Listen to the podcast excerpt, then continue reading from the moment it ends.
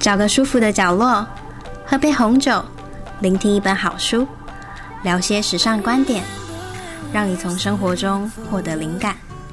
欢迎收听每个月的《巴萨尔爱聊不聊》，一起来和我们聊聊情，聊聊爱。My heart is where you are. I still think of you. I want you coming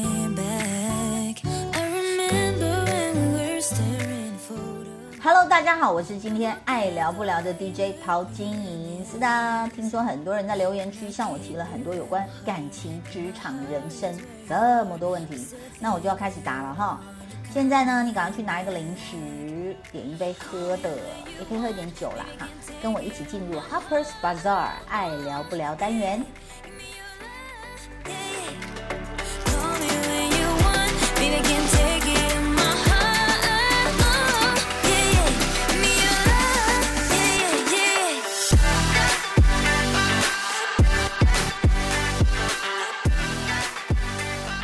要说，爱与性真的可以分开吗？你没有看到现在有那么多公狗母狗都分得开吗？诶，在骂人吗？没有啦，爱跟性可不可以分开呢？我觉得纯粹是看你个人选择。就是有些人喜欢吃汤面，有些人觉得，呃，只要吃干面。那尤其是男生，我觉得他比较分得开，因为在呃，当他开始硬起来的时候，他其实只要想要赶快去爽一下，然后赶快解决。那女生可能有比较多的想法是说，呃，我需要有爱才能让男人碰我。但我后来觉得这是一个阴谋，就是我们是被催眠洗脑的。因为呢，其实享受身体的舒适，还有性高潮，是每一个成年人可以自己决定的。只要你是 safe sex，呃，很多人就是在夜店，如果碰到自己喜欢的人，他可能觉得，哎，或许我可以跟他来一下。然后女生会有比较多的道德束缚，或者是所谓爱情的这个大罩门就扣在我们这个头上，就会觉得说，是不是不可以？嗯，我觉得如果你成年了，你也懂得保护自己，你可以试试看。因为所谓试试看的意思就是，或许试完你会感觉很不好，你就觉得我以后不要这么做。那有些人是认为可以，我有我的身体自主权。有人问我们有时彻夜谈心，有着相同兴趣，享受完美性爱，但为什么他不愿意给我承诺呢？呃，就是很久以前纽约有一个书叫做《他没那么喜欢你》，他就是不够喜欢你。你觉得有相同兴趣，对啊，然后呃享受完美性爱也很好啊，那不愿意承诺，可能他就是认为你缺了某一些成为他老婆的一些原因。那但是。话要说回来，你也不用这么的被动或者是低姿态。那你觉得你要的是承诺的话，承诺如果是你的第一顺位，那你就赶快去找承诺。有人问说，精神出轨算是劈腿吗？这个在我的新书二十一里面我有谈论到哦。那精神出轨，比如说呃你在网上性爱。那这这算不算肉体出轨？因为网上性爱在我的小说里，它是透过只是只是你自己在自己的房间，然后穿一个紧身衣，然后电击你的呃敏感的部位，让你得到高潮。而你在 VR 世界看到那个人，并不是真实世界的人，那这样算不算出轨？所以我觉得精神出轨、肉体出轨都要有很详细的一个定义，主要是两个人啦，主要是被背叛的那个人他怎么看这件事。因为在我的签书会里面，也有人认为，啊、如果你躺在床上跟你的另一半做爱的时候，他的脑子里想的不是你，他都算出轨。所以我觉得每个人的标准不一样。如果你接受不了精神出轨，那就是劈腿。我享受约会，却不想要一段稳定关系，我是个坏女孩吗？呃，我觉得你是传统定义里面的坏女孩，但是却是我们女性主义萌芽当中的实践者。因为，嗯，享受约会很好啊，然后不想要一段稳定关系，其实，哦，这样讲吧，我曾经听说，呃，就是一些老外在讲。东方人的感情观，他说我只是约个女孩喝咖啡，然后晚上带她去夜店，然后我们会去兜兜风。后来女孩就问我说：“我们什么时候要结婚？”他就吓到了，说：“为什么东方人觉得这样子就是要结婚？”那所以我觉得社会价值观、文化背景不一样，对于很多事情的想法或者是判定就会不一样。那如果你享受约会，不想要一段稳定关系，我觉得蛮好，因为你在享受你的人生。有人问说，另一半跟前女友分手后还是维持着朋友关系，发现自己真的没办法不介意，该如何跟对方沟通呢？其实这题可以分很多的这个前提来看，就如果他跟前女友还是维持朋友关系，然后跟你的讲话变少了，性爱变少了，常常关心前女友，那我觉得就有问题了。那如果他们他们所谓的朋友，就是在脸书按个赞，在 IG 按个赞，我觉得那个也就还好。但如果你真的没办法不介意，你就去跟你的前男友维持着朋友关系。他怎么做，就是说你的男友怎么做，你也怎么做。他会跟分手前女友去吃饭，那你就跟你分手前男友吃饭，然后让你男朋友知道，然后看看他的港节是什么。另一半的饮食偏油，但他总是将胖的原因怪罪于我，甚至不想跟我一起吃饭，该怎么处理呢？嗯，这个问题听起来，我觉得其实有会不会有一个前因啊？就是你有嫌他变胖，然后他不想跟你一起吃饭，就是可能是他他不想跟你吃饭，我觉得不是这么的，就说啊、只有表面这个原因，饮食偏油，有可能就是他被你嫌到一个，他觉得跟你吃饭很烦这样子。那如果是这样，嗯，变胖，那你就说你还是可以吃油一点呐、但是我我觉得我们会不会好啰嗦哦、女生就说、你要吃好的油，要吃洛梨，然后你要运动这样。那嗯，我觉得你就你你就尊重他吧。然后，当然，如果这个这个另一半是结婚的另一半吗？如果是结婚的，那就很严重，因为他如果先走了，我觉得 你会有很大的困境。但如果是男朋友，那你就会考虑说，这个人的意志力真的有点软弱，那未必要跟他长长久久。已经被双方家长不同意的感情，还有办法继续吗？诶，我建议不要。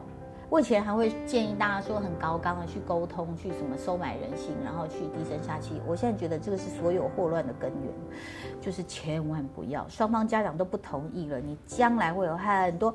当你哭着回娘家的时候，你就要首先接受一套，就说你看吧，你看吧，我当初跟你说不要，我觉得很烦。而且其实有时候退一步想一想，你或许可以事缓则圆，就是不要马上切断，而是慢慢的去想，为什么家长都不同意，到底有什么问题？那眼前的这个人真的，因为你知道罗密欧朱丽叶就是被逼上绝路，两个才死都要在一起。但问题是有时候不要那么激情，你可以冷静的把步调放慢来观察，说不定他真的不适合你。你认为孩子在多大的时候可以开始教导爱与性的议题呢？其实，因为我看过欧洲，包括德国啊、北欧，他们的一些教科书，他们是从幼稚园就教了，而且就是大拉拉的画成漫画，就是男生的性器官、女生的性器官，而且他就是用一种男生躺在那，那他就是从男生的底部那里画。画他的蛋蛋啊、鸡鸡，然后女生的阴部，那就是性跟爱，我觉得就是很大方的去谈他的时候，就不会有那么多隐晦之处，或者是你不告诉他，他只好自己去 A 片找答案，或者是一些变态的跟鸭跟鹅啊，那那样的教育，我觉得反而更不好。所以我觉得孩子不管多大，只要他开口问了，你不避讳，然后你用很健康的方式教他，我觉得这都是可以被。开始教育的。有人问：我是同志，父母非常传统保守，我该向爸妈坦诚出柜吗？这显然就是一个大的炸弹，你为什么要去引爆它呢？因为父母非常传统保守，他是不可能接受的。我觉得人，尤其到了五十岁之后，除非他不断的在学习新知，否否则他的观念是不可能改变的。你你你想坦诚出柜的原因，可能是你认为你很爱他们，你想告诉他实话，那他也认为他很爱你，所以会认为说同志是不应该呀、我要把你变回来。你不是常听过这种论调吗？我要改变你，你要变正常，这样，那你会更痛苦。所以我觉得，在爸妈不能接受的状况下，我觉得不用去踩这个地雷。怎样才算是健康的恋爱关系呢？嗯，我觉得主要是呃，你们两个不会想要从对方身上占便宜，或者是用任性的情绪去面对他，或者是操控他。呃，像是呃，前一阵在网络上有一个叫 PUA 非常有名的，一开始它叫做 Pick Up Art，就是如何把妹的艺术，但是后来就被引申成说，呃，一方会用呃情绪或者是语言暴力控制另外一方，然后贬低对方，让他觉得自己很低下，然后一定要听自己的。我觉得那个就是很不健康的恋爱关系。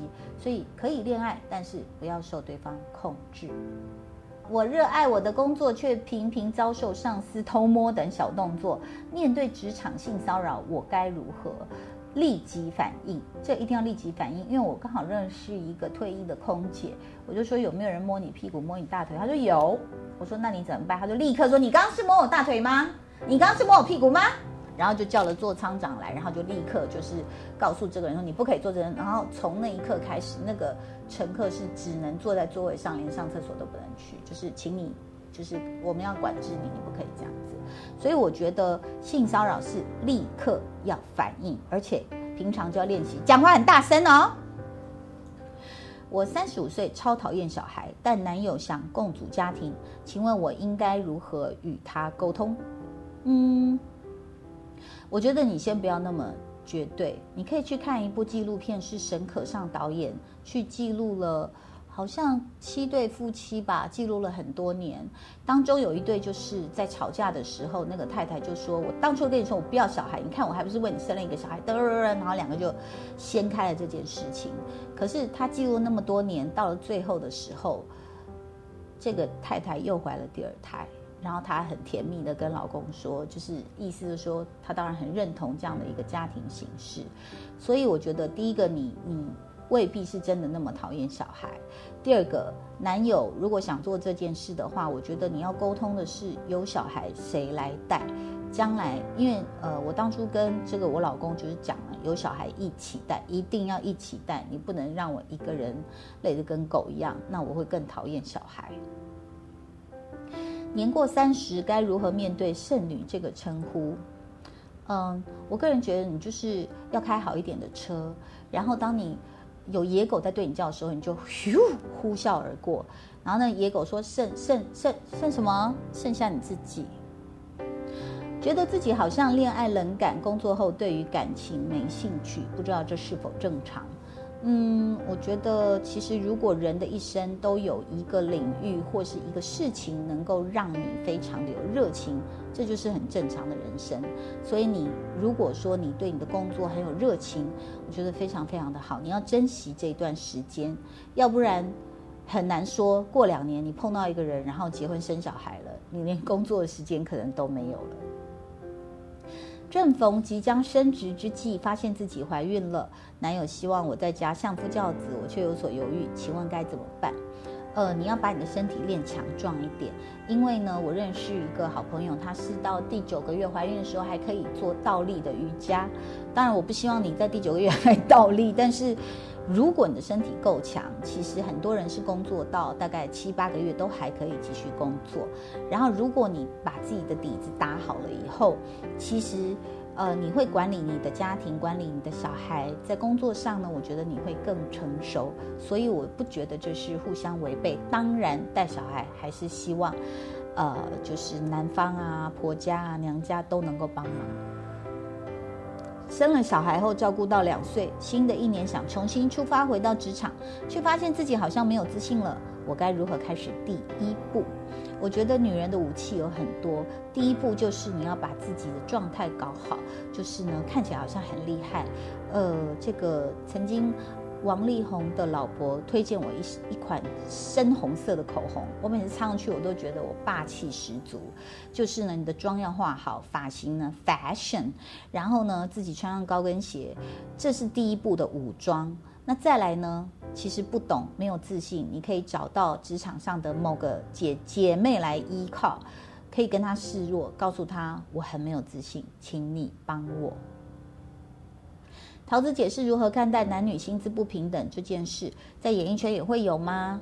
哦，当然有啊，因为可能这个不只是台湾的演艺圈，你可以看到像好莱坞的电影圈，事实上呢，男女的呃影星的片酬就是差距非常的大，甚至在 WNBA 和 NBA 里面，呃，我们可以看到 NBA 的板凳球员的薪水都远远的高于 WNBA 的先发球员，也就是价差可能有时候会差百倍、千倍、万倍以上。那怎么看待呢？就是我觉得，当我们很被需要的时候，我们就要勇敢的，呃，狮子大开口，然后就是要你应该得到的价钱。我是一名科技工程师，但却因为是名女性，在职场总被认为比不过公司其他男生。如果是桃子姐，你会怎么做呢？嗯、我建议你，如果你的表现真的很杰出，你可以跳槽，离开这个不让你开心的职场。呃，或者是呢，可以这个各个击破，就是去找一两个男生好朋友，然后互相帮忙，然后呢，也在关键时刻有好表现，或许就会呃被大家另眼相看。我跟老公都有工作，但做家事照顾孩子的都是我，该如何与老公沟通？呃，你可以把小孩就放在他的桌上，然后离开家一个礼拜，然后他应该就可以感觉得到做这些事有多难、多辛苦。因为请了生理假而被组员说最好每个月都那么痛啊，我怎么确定你是不是装的？如果是桃子姐，你会怎么回他呢？呃，要看这组员是男的女的，这应该是男的说的啦，因为女生的痛经大家应该都是有同理心。嗯，那要怎么回他啊？我觉得你就问他，他有没有老婆或女朋友啊？你说那你老婆痛不痛？你女朋友痛不痛？你妈痛不痛？哈，那如果他身边的女生都说不痛不痛，痛痛飞飞不痛了，那你就只好认了。但是我想你能提出一个这样的回应，他应该就会吓到了。面对爱打电动的另一半，竟然说服不了，我应该要跟着他一起玩吗？好事情是这样，像我的另外一半也是爱打，那我顶多我想电动时间，然后他们就吃鸡，那我玩的就是那种很复古的，就是消消乐而已。那玩一玩我就不想玩了，我也堕落不下去，我就会追剧或者是看书。